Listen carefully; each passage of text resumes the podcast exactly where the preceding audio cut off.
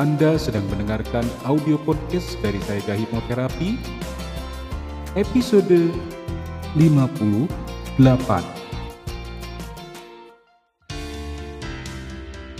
Selamat datang di serial audio podcast bersama Sayaga Hipnoterapi. Institusi penyedia layanan hipnoterapi dan konseling profesional di Kota Bandung yang membantu penanganan berbagai masalah kesehatan, emosi, dan perilaku yang mengganggu kualitas hidup.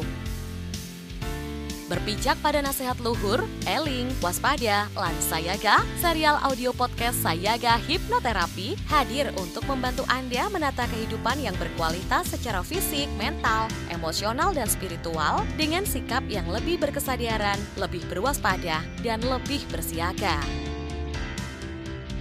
Serial audio podcast Sayaga Hipnoterapi menghadirkan inspirasi kehidupan yang diintisarikan dari berbagai keilmuan psikologi dan pengembangan diri yang juga diadaptasi dari kisah nyata para individu yang menjalani program terapi dan konseling bersama tim profesional dari Sayaga Hipnoterapi. Halo kawan Sayaga, jumpa lagi bersama saya Tuntun Widianti. Semoga para kawargian senantiasa berada dalam keadaan sehat sejahtera dan berkelimpahan selalu di mana pun dan kapan pun Anda berada. Pada podcast kali ini, saya akan membahas mengenai kesehatan mental orang tua dengan anak berkebutuhan khusus. Para kawargian saya ga memiliki anak yang sehat jasmani dan rohani serta berkembang sesuai dengan usianya tentu adalah hal yang selalu diharapkan bagi para orang tua namun, jika Tuhan memberikan kita keturunan yang spesial atau memiliki kekhususan, tentu adalah anugerah yang juga yang patut kita syukuri dan sadari bahwa tidak ada produk yang Tuhan ciptakan sebagai produk gagal. Namun, ia terlahir dengan kekasannya atau kelebihannya yang perlu kita terima. Mungkin sebagian orang akan mengatakan kepada saya, ah ibu mah nggak merasakan apa yang saya rasakan. Nah, di sini saya sebagai psikolog klinis anak yang berkembang di bidang ini sudah lebih dari 10 tahun, tentunya sangat paham betul mengenai hal ini. Akan sangat berat rasanya menerima kenyataan bahwa anak yang dilahirkan adalah anak yang berkebutuhan khusus belum lagi stigma masyarakat atau keluarga yang masih sering memandang rendah anak-anak spesial ini. Atau bahkan seringnya terjadi bullying pada mereka. Masih banyak masyarakat atau sekolah-sekolah yang menolak mereka hanya karena mereka dianggap berbeda. Para kewargian Sayaga, saya tahu tidak ada orang tua yang menginginkan anak-anak ini lahir dalam kondisi seperti ini. Namun sadari bahwa mereka juga sama tidak ingin dilahirkan dalam keadaan yang memiliki kekhususan. Mereka juga sama seperti kita, tidak ada yang berbeda. Namun, kitalah yang selalu menganggap mereka berbeda. Dengan kondisi seperti ini, saya yakin para orang tua juga akan memiliki anak yang spesial ini tentu secara mental akan sedikit terganggu. Akan ada perasaan frustasi, kecewa, sedih, marah, atau mungkin saling menyalahkan atau bahkan ada yang sampai pada taraf kondisi depresi. Nah, para kawargian, ada beberapa hal yang harus dilakukan oleh para orang tua agar tetap sehat mental dan bisa menjalani hidup sesuai dengan fungsinya bersama dengan anak berkebutuhan khusus. Yang pertama adalah terimalah kondisi anak apa adanya.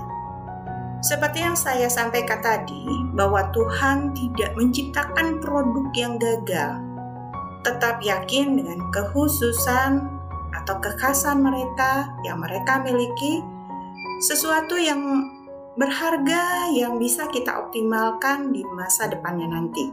Tidak semua burung bisa terbang tinggi seperti burung elang. Namun ada burung yang tidak dapat terbang tinggi tetapi ia tetap memiliki keindahan yaitu bulu yang sangat indah dan bisa kita nikmati. Contohnya di sini adalah burung merak. Nah, begitu juga dengan anak kita. Mungkin ia tidak bisa mencapai pendidikan hingga ke perguruan tinggi. Namun ia akan tetap menjadi individu yang dibanggakan oleh orang tuanya dengan kelebihan yang ia punya. Jika kita asah sedari awal. Jadi jangan juga kita uh, mengharapkan anak terlalu tinggi, tapi kita tidak melakukan apa-apa terhadap anak kita. Nah, sekarang yang kedua adalah tetap bersyukur. Tetap bersyukur dengan apa yang terjadi saat ini dan selalu nikmati setiap peristiwa dalam hidup. Bersyukur dan ikhlas adalah obat yang mampu menawar rasa lelah sehingga para kawargian tidak akan terlalu fokus pada bagian yang susah-susah saja. Jadi, tetaplah bersyukur bahwa Tuhan memberikan kelebihan pada anak kita, karena banyak orang tua juga yang tidak dapat memiliki keturunan, atau bahkan ada orang tua yang diberikan keturunan, namun anaknya selalu memiliki masalah dengan hukum.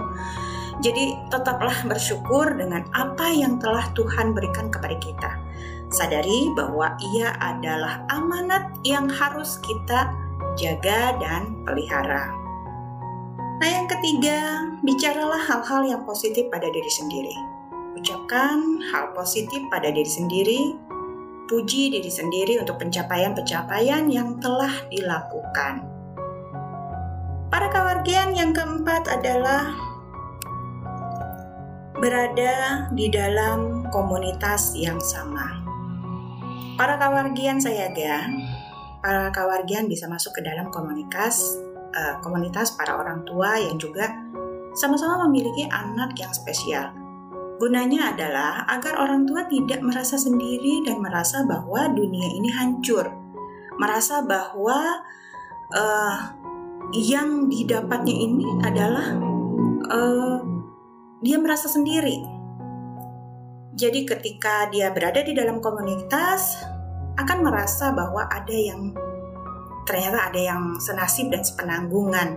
Di sini para orang tua juga bisa saling sharing, eh, berbagi pengalaman, berbagi perasaan. Jadi bisa saling menguatkan atau saling memotivasi.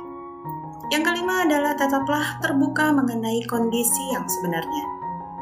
Jadi para orang tua yang memiliki anak yang spesial ini jangan pernah mengurung anak ini di dalam rumah karena pernah uh, perasaan malu atau perasaan takut dihakimi oleh masyarakat. Terbukalah dan perlakukan anak ini sama dengan saudara-saudaranya atau dengan anak-anak yang lain. Mereka juga berhak kok untuk mendapatkan pendidikan dan perlakuan yang sama. Kalau misalnya uh, saudara-saudara yang lain bisa bermain di luar, biarkan dia juga main di luar.